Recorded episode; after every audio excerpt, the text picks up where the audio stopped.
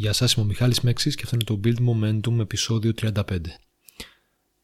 Με τα τελευταία γεγονότα της πανδημίας, που ακούγεται ότι δεδομένης μετάλλαξης ε, του ιού θα περάσουμε σε παραπάνω περιορισμό και απομόνωση, πάμε δηλαδή δεν ξέρω σε ένα ακόμα lockdown, σίγουρα τα περιοριστικά μέτρα θα συνεχιστούν. Θα ήθελα να μιλήσουμε λίγο για την αυτοαπομόνωση Έχω προσωπικά αθλητές που αντιμετωπίζουν την απομόνωση και την δυσκολία να κάνουν τις προπονήσεις τους και ουσιαστικά να δουλέψουν προς τους ε, στόχους τους.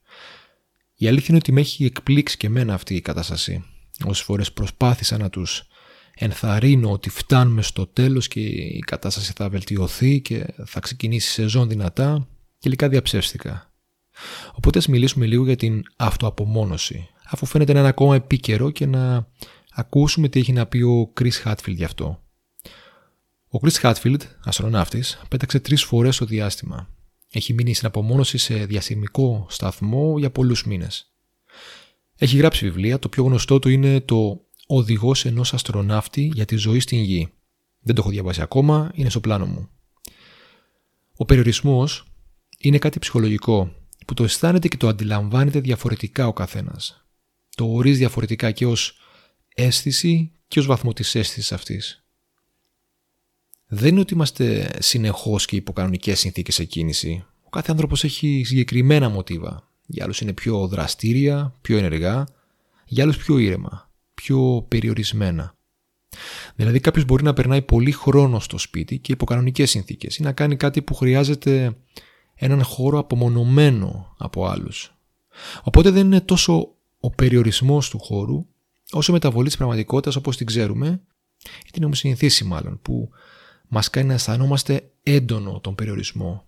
Όπως το ίδιο θα συνέβαινε αν ξαφνικά είχαμε τη δυνατότητα να πάμε παντού, να κάνουμε τα πάντα. Σαν να μας είχαν πετάξει μέσα σε έναν κόσμο που όλα ήταν ανοιχτά και προσβάσιμα.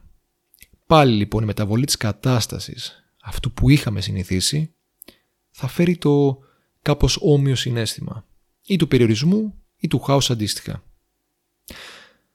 Το μυστικό κατά τα λεγόμενα του αστροναύτη είναι να δεις την πραγματικότητα και τις ευκαιρίες που σου δίνονται μέσα σε αυτήν και να βρεις τρόπους να είσαι παραγωγικός χωρίς να εστιάζεις και χωρίς να σε καταβάλει η μεταβολή που ανέφερα πριν.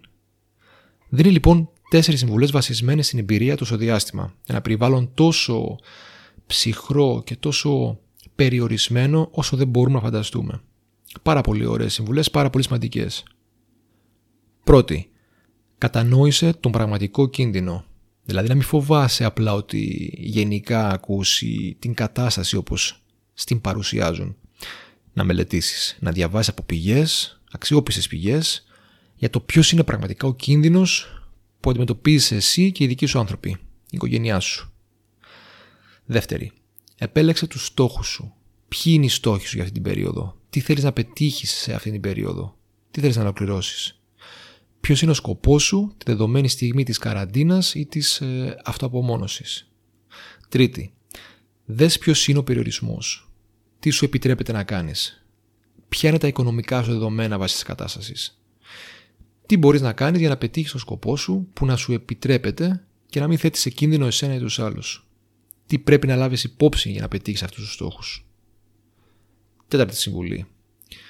Όταν καταλάβεις τον κίνδυνο, και βρεις την ισορροπία ανάμεσα στο τι θες να κάνεις και τι, τους, τι σου επιτρέπεται να κάνεις, δράσε. Απλά δράσε, γίνε ενεργός.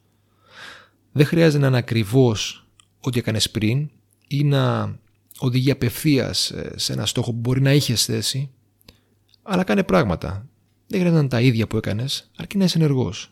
Μάθε μια γλώσσα, διάβασε ένα βιβλίο, ε, μάθε ένα μουσικό όργανο και μετά επανέλαβε τη διαδικασία. Τη διαδικασία που σε καθοδηγούν οι ίδιες συμβουλές να κάνεις.